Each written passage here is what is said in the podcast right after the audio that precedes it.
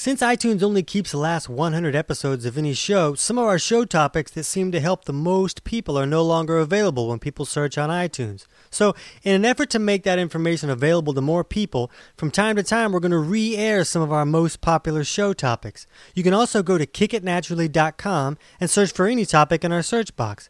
For now, enjoy this show that originally aired in 2014. TC Hale is not a doctor and does not claim to be a doctor or licensed in any type of medical field. Don't be an idiot and use anything heard on the show as medical advice. This information should be used for educational purposes only, and you should contact your doctor for any medical advice. Now get off me.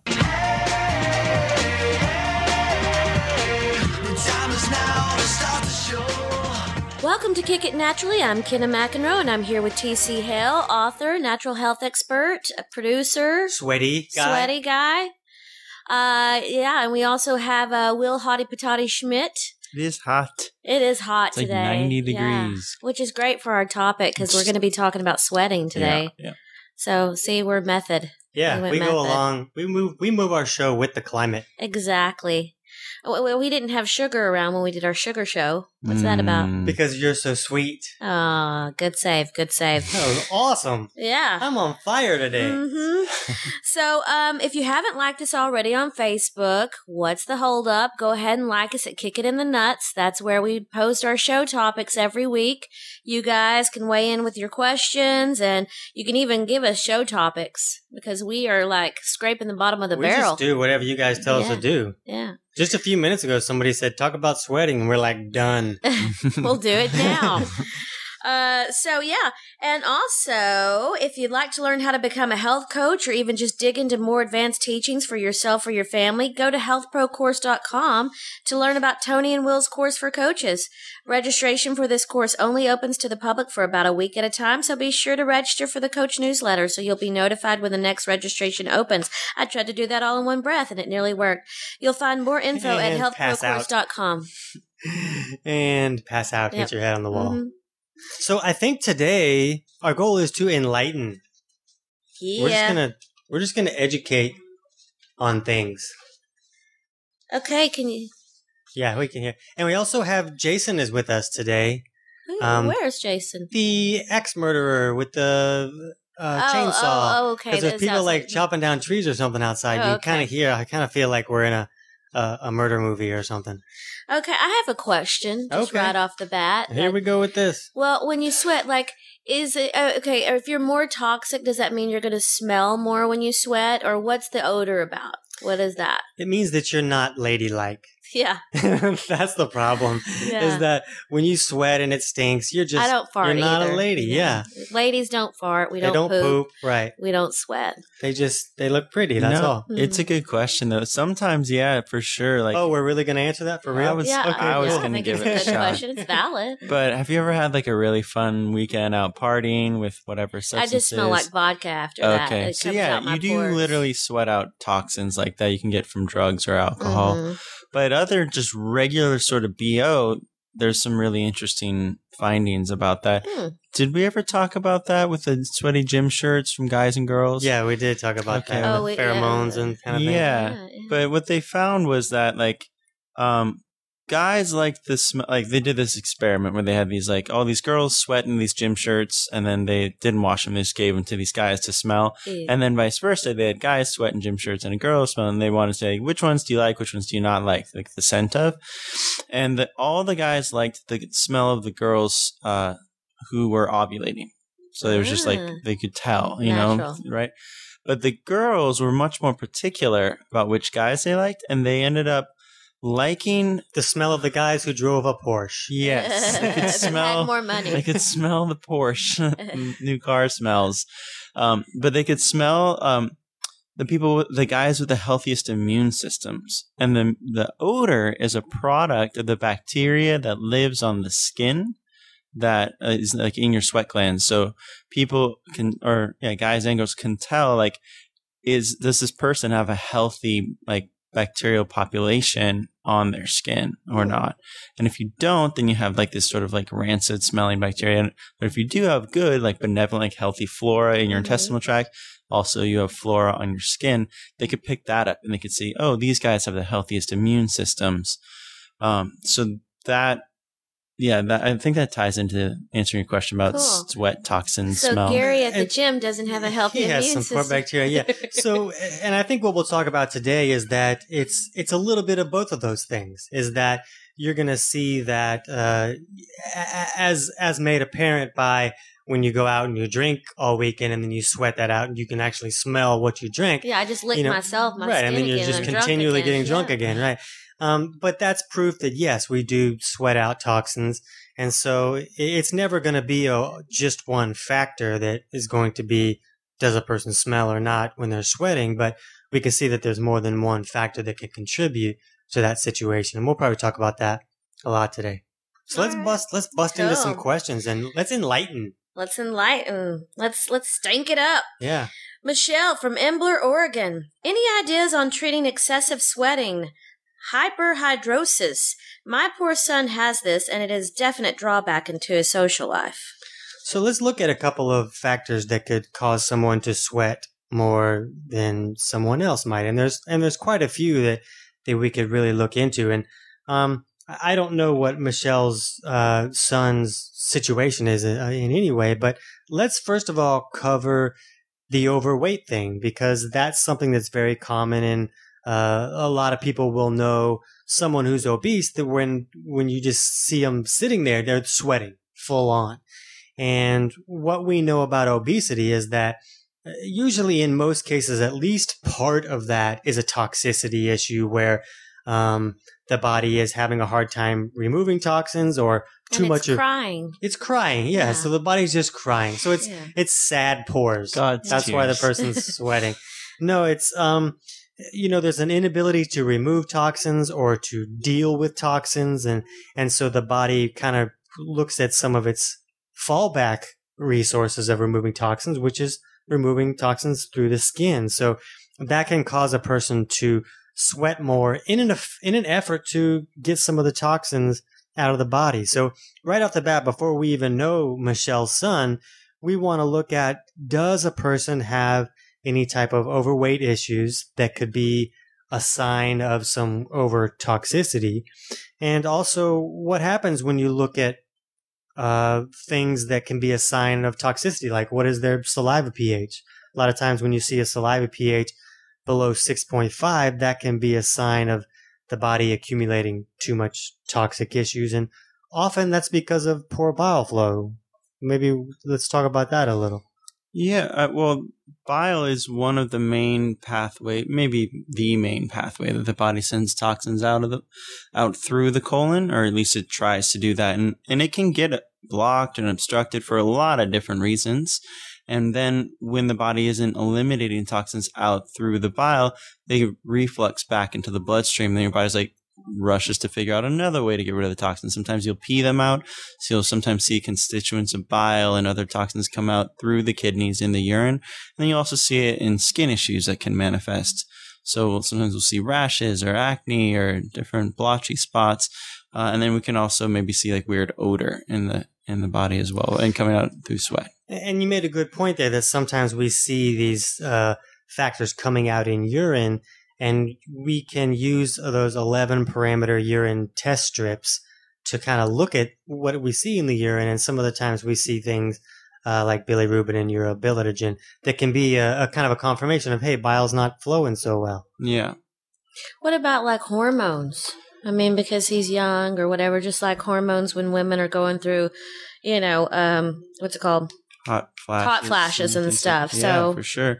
I mean, that's one of the biggest things I, w- I was wanting to bring up in this conversation, where we look at is the uh, nervous system in a stress state. Like, and with that, we'll see elevated body temperature, and then the body will sweat to try to reduce the temperature. Because with uh, the excess heat, it'll send water carrying that heat out of the body to try to keep your core temperature and your organs all at the right temperature.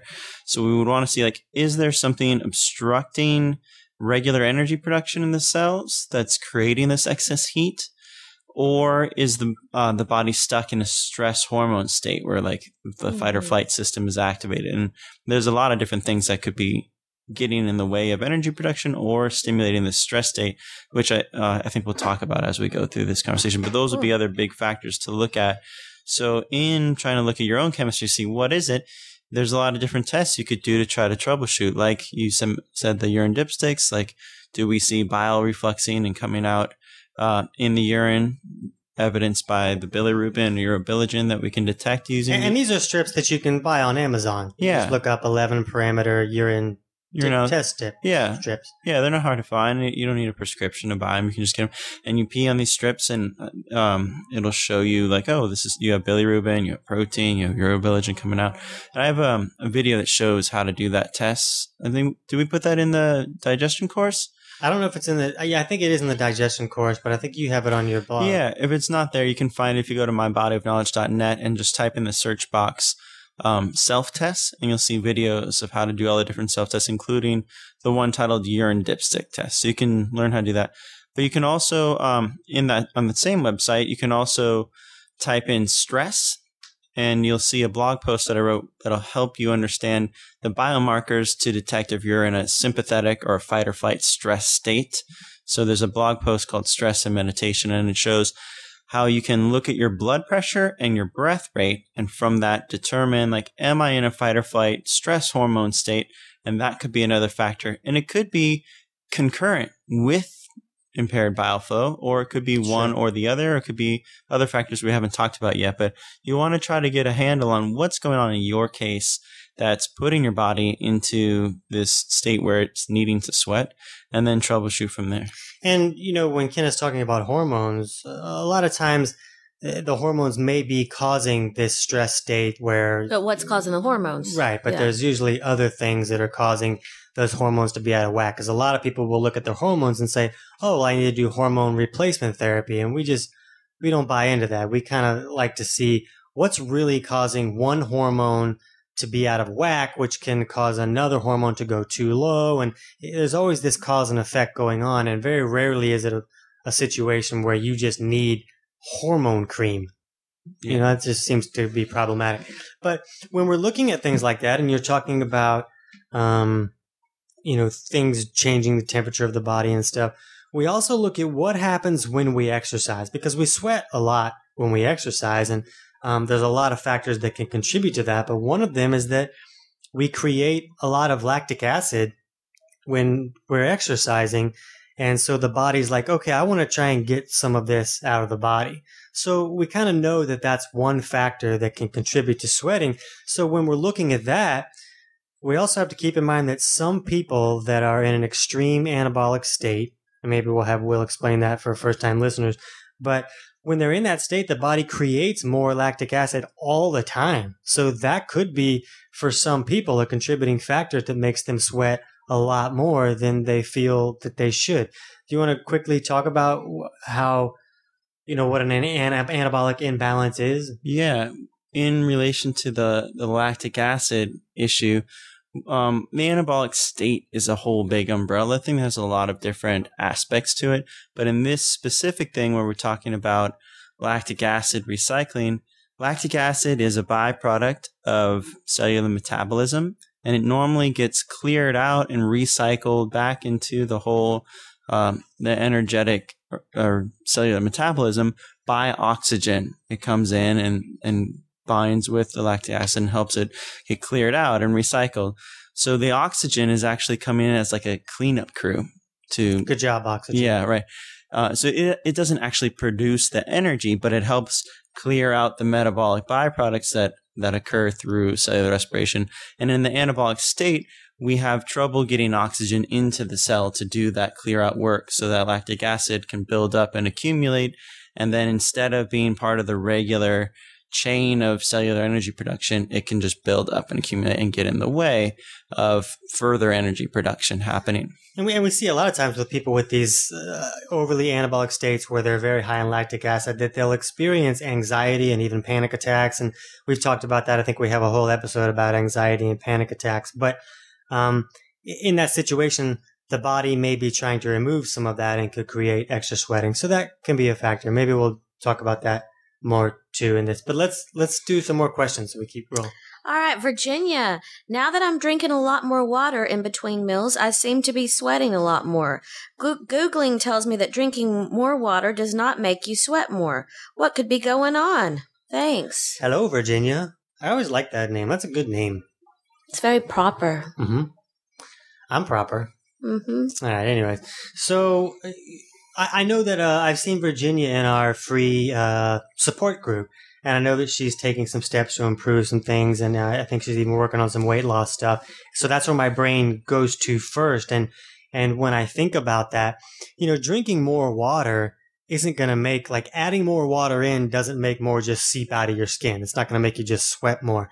However, let's say a person is pretty toxic and you introduce more water and the body's like, Hey, I could use some of this water to remove some of these toxins in all kinds of ways. Yeah, I'm going to pee some of this out. I'm going to send some to the colons, but I could also push some more out through the skin just to get rid of some of these toxins. So even though drinking more water won't make you sweat more, if you have toxicity issues or if you're taking steps that's allowing the body to dump toxins out of fat cells, maybe you've been reducing a lot of uh, processed junk that you're eating. Maybe you've reduced your starches and allowed insulin levels to come down so the body can start accessing fat stores and removing that. If any of that is going on, so there's more of a toxic load leaving the body, then as more water comes in, the body may say, Hey, let's use some of that. And, and you could, the result could be sweating more, not necessarily as a result of you just drinking more, but from all of that stuff. You feel okay about all those things I said, Will Smith? I feel o- more than okay with those things. Great. I'd also say that possibly uh, if you were dehydrated, you would sweat less than your body would like to normally. And then if you are all of a sudden now sufficiently hydrated, it sweats its normal amount. So if you just fixed your dehydration problem and now you notice that you're sweating more, maybe that's just how much your body would normally have been sweating had you been hydrated previously. And adding more water on top of that might not make you like sweat more. You might have to go pee more Right. but um, it's possible that your body is like your overall metabolism was a little slower, and that your body was being more conservative with the amount of water that it had before when you were possibly dehydrated. That's one thing. I And, and keep in mind that your the body sweats all the time. 100% of the time we're sweating, but it's in such small amounts that it basically hits the air and, and evaporates. We have to crank up the sweating ability before we're like, hey, we're sweaty. But that function is basically always there and continually happening. yeah, and but just think of it like. Say you didn't drink any water at all, like you probably wouldn't pee much either, you know, Right. and your body might do better if you could urinate out some waste.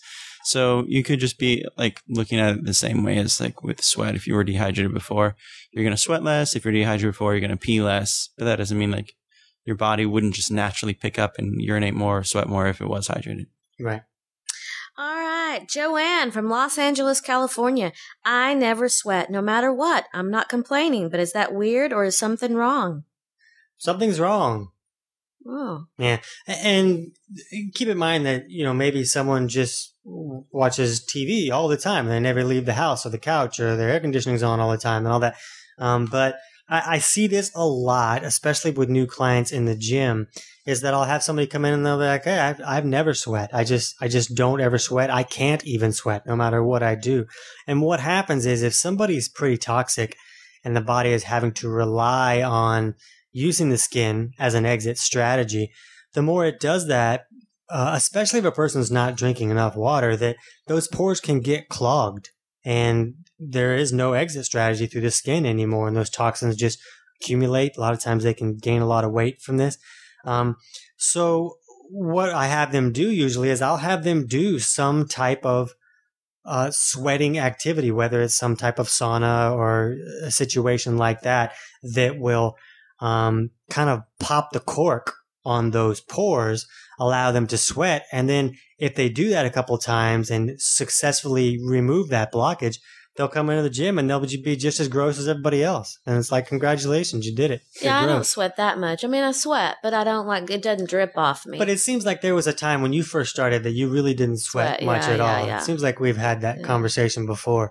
Um, so that's pretty common to happen, Joanne. So you're not a freak, but um, you know it's more common when someone has bile flow issues where that main exit strategy for toxins is not working. So the body's overusing something else. You know, toxins are made to get removed out of the poop.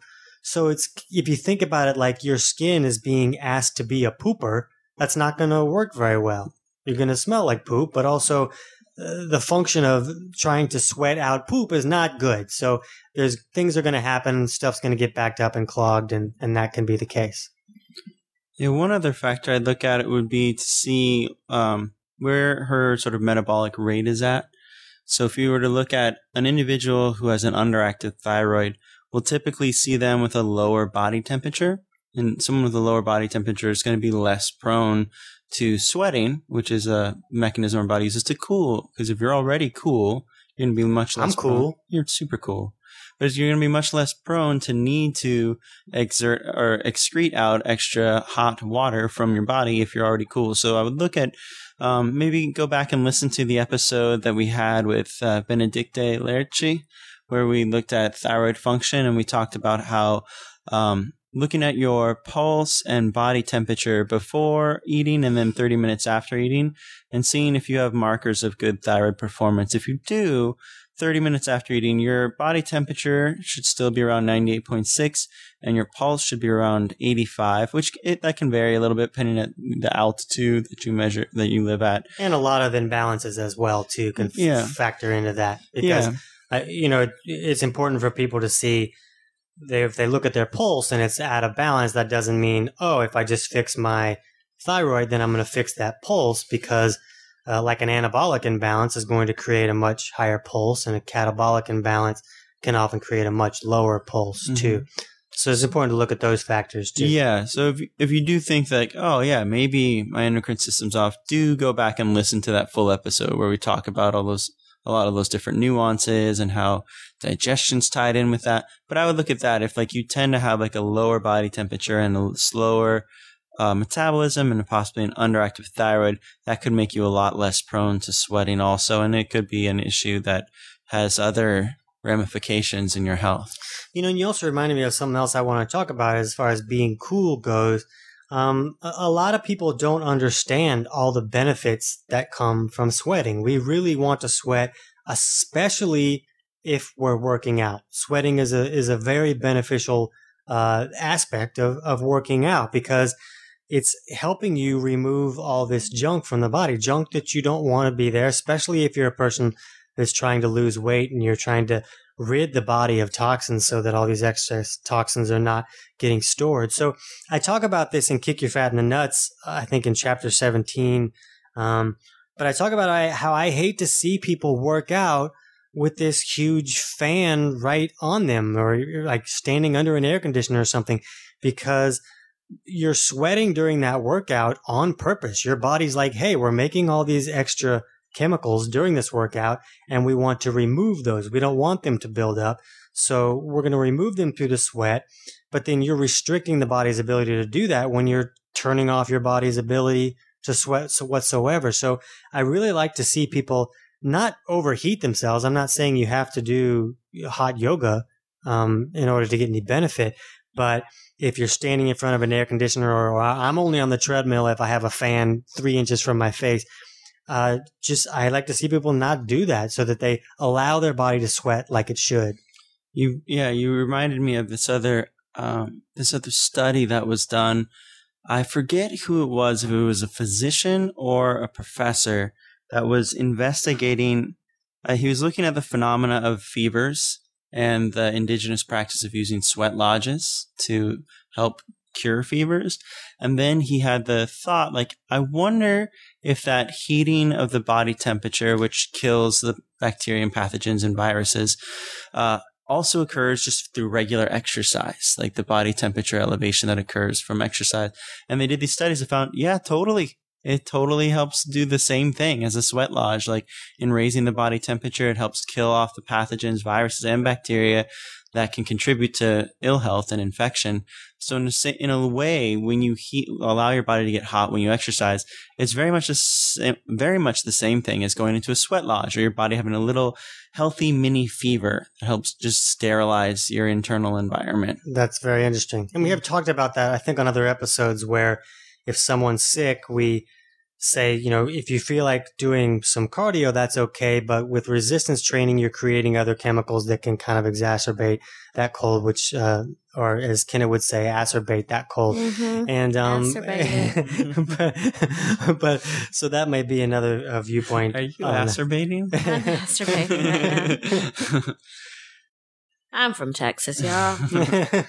Okay, Alan from Los Angeles, California. I completely soak my shirt anytime I'm nervous. Anything I can do about that? What's acerbating it? Good job, Alan. Um, Will, See, do you Alan want? does it. We kind of touched for a second about, um, you know, fight or flight kind of stuff before, um, and those in imbalance with that sympathetic or parasympathetic type of things can even move where body heat kind of focuses on, and that may have um, some effect for some situations too. Um, do you want to talk a little bit about looking at a, a sympathetic state and maybe that stress related fight or flight situation and um, yeah, just say words. Sure. words. So when you are in a fight or flight state, your body's doing things that'll make it good at running away or fighting something and not dying is its goal at the moment. So we'll see things like blood flow shunted to the larger muscle groups, which are good at fighting and running away, and also blood flow shunted away from the extremities, where if you're scratched or cut, you may be less likely to bleed to death. So with that, we'll see the core uh, body, like the torso and your larger muscle groups like quadriceps and arm, like upper arm muscles will get hotter and your extremities will get much colder, more so the more you are in fight or flight. So when you look at your body temperature, if you're trying to assess your metabolism, you also want to notice like not only like if you do under the tongue, like your temperature in your core, but also are like your hands cold and icy or clammy while you're in, while you're sweating on your forehead, you know? So you want to have evenly distributed body heat if you're just sitting, hanging out at rest. Um, and then you also want to, you can do other things where I mentioned you can look at your blood pressure and your breath rate. If you have a really slow breath rate, you'll sometimes, um, uh, and a very high pulse differential, which is the difference between your systolic and diastolic blood pressure. So that, that number 120 over 80 would be like a normal, uh, would be like a normal like blood pressure range. So you subtract the systolic, which would be like 120, by the diastolic, which would be 80 in this case, and you get a pulse differential of 40. So that, like, if that's a very large number, if it's like way bigger than 40, like, what's the number we usually go? Like, if it's I over think- 50? Yeah, somewhere around 47, I think. Yeah. So really high pulse differential would be one indication that you're in a stress state or a sympathetic state, a fight or flight state. And also if you have a slow breath rate, like if your breath rate is like like 12, 11, 10 or any like ideal is around 15 or 16. So if it's Mhm. much much slower than that, um, then that's also a, an indication that you might be in a fight or flight state. And uh, you look at those two together. If you have like a high pulse differential and a slow breath rate, you can divide the pulse differential by the breath rate. Like let's say 120 minus 80, that's a pulse differential of 40.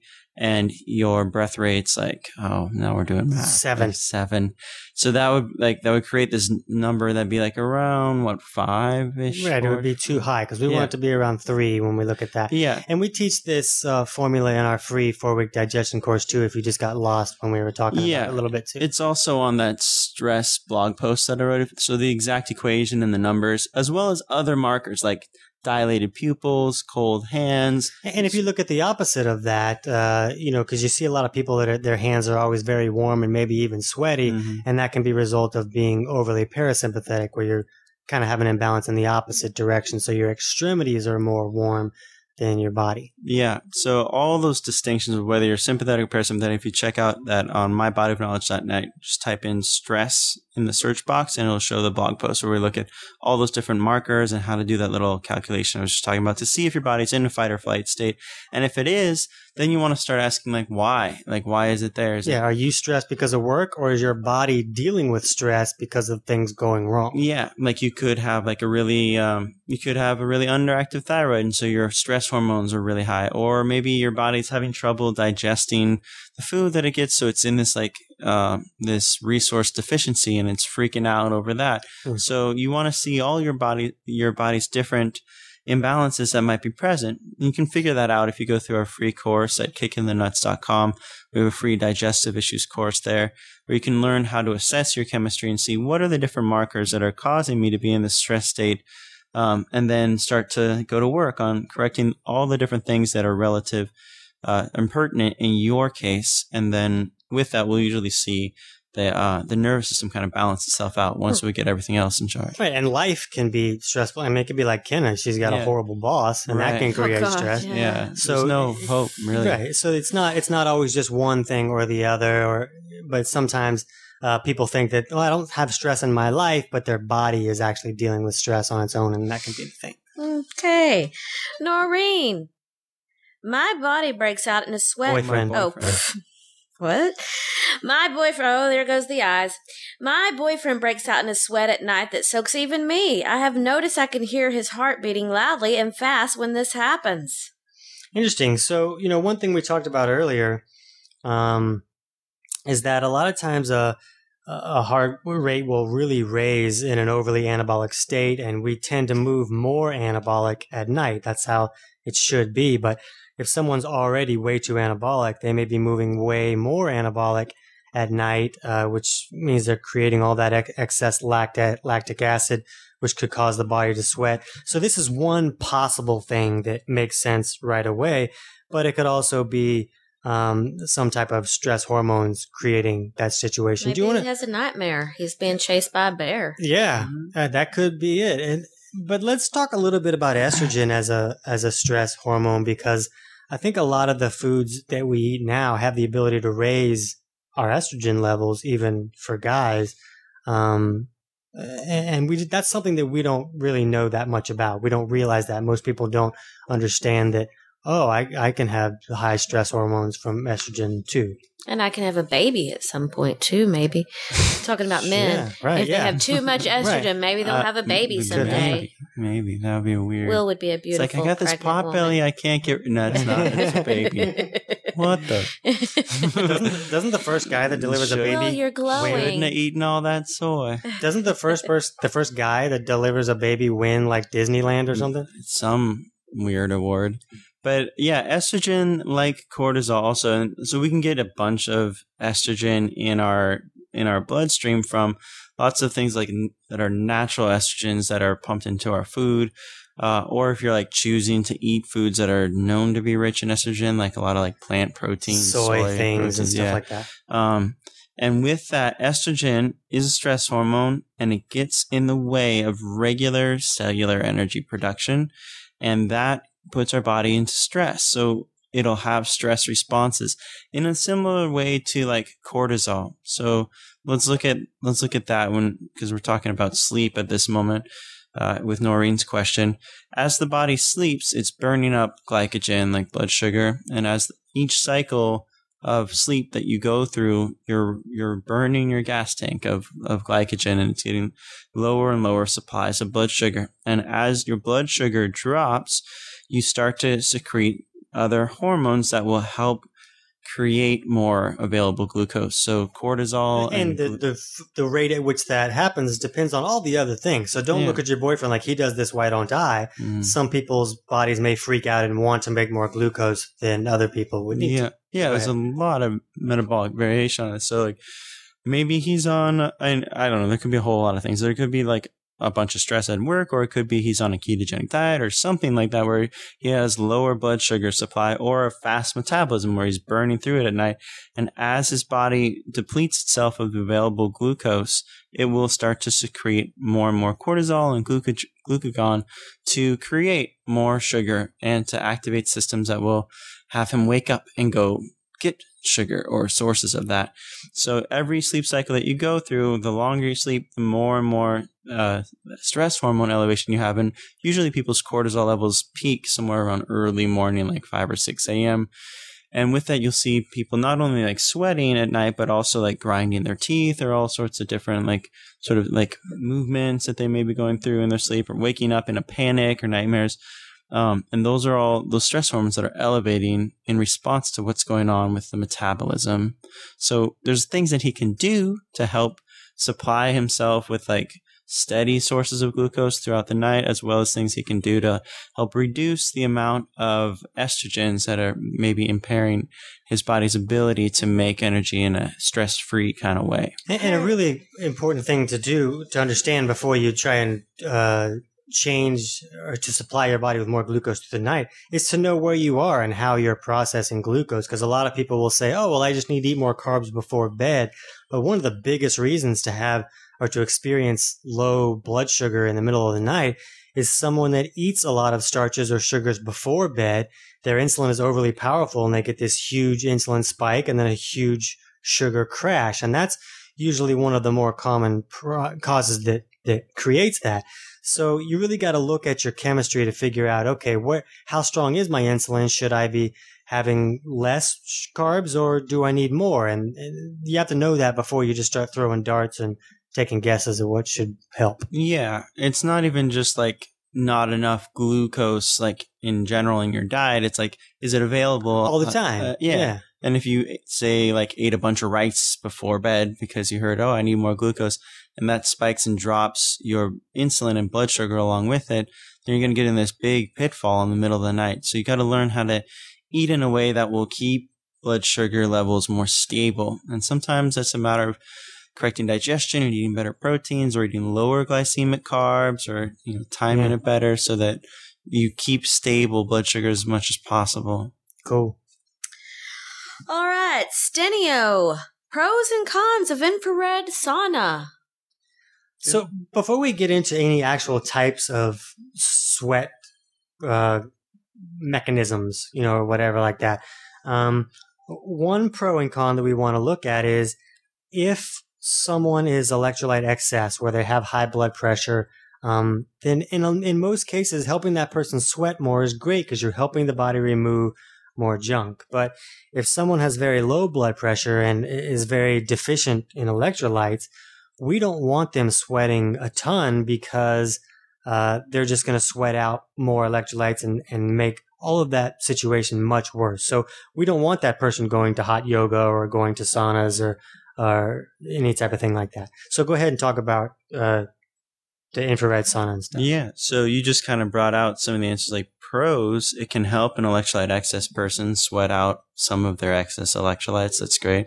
Con for some people that are already depleted of electrolytes, that's going to be kind of a negative thing to go even more deplete. So we see a lot of, uh, especially in LA, we see a lot of like very skinny underweight models going in on juice cleanses and sweat, you know, going to saunas or these infrared body wraps and they're just totally spaced out. By the time they leave, they think they're a fire truck. Yeah, it's completely vulnerable, which can be fun. Ah, that's when you swoop in and take advantage. Right, right. Oh, and come, your car's over here. I, I don't. Use, I don't use roofies. I just go to hot yeah, yoga. Just pick them up after they. So, but keep in mind that you know what we said about sweat removing toxins is true, but you have to re- keep in mind that sweat also removes minerals. It's not like you can pick out. Okay, I only want the bad junk to leave, and I want to keep all my good stuff. Yeah. Other kind of uh, on a different realm, like if you're not in an electrolyte deplete state and you are dealing with a more intense like health trauma, um, or you're just tuned into any of the stuff we talked about when we had uh, Dr. Gerald Pollack on, and we were talking about water being polarized by energy and light charging the water in a way that helps organize the water molecules. Infrared light is really powerful in its therapeutic effect to help um, to help charge the water that is in our bodies and helps our cells organize that water. So infrared light is constantly hitting us from every earthly thing. Um, but especially when we're in an infrared sauna or under a light that provides infrared light, it can help reduce uh, symptoms of arthritis and other sort of things like that. When um, when we want an extra therapeutic benefit, it's really fundamental though to correct your cellular metabolism because that's what's ultimately responsible for organizing the water in our cells and in our interstitial space.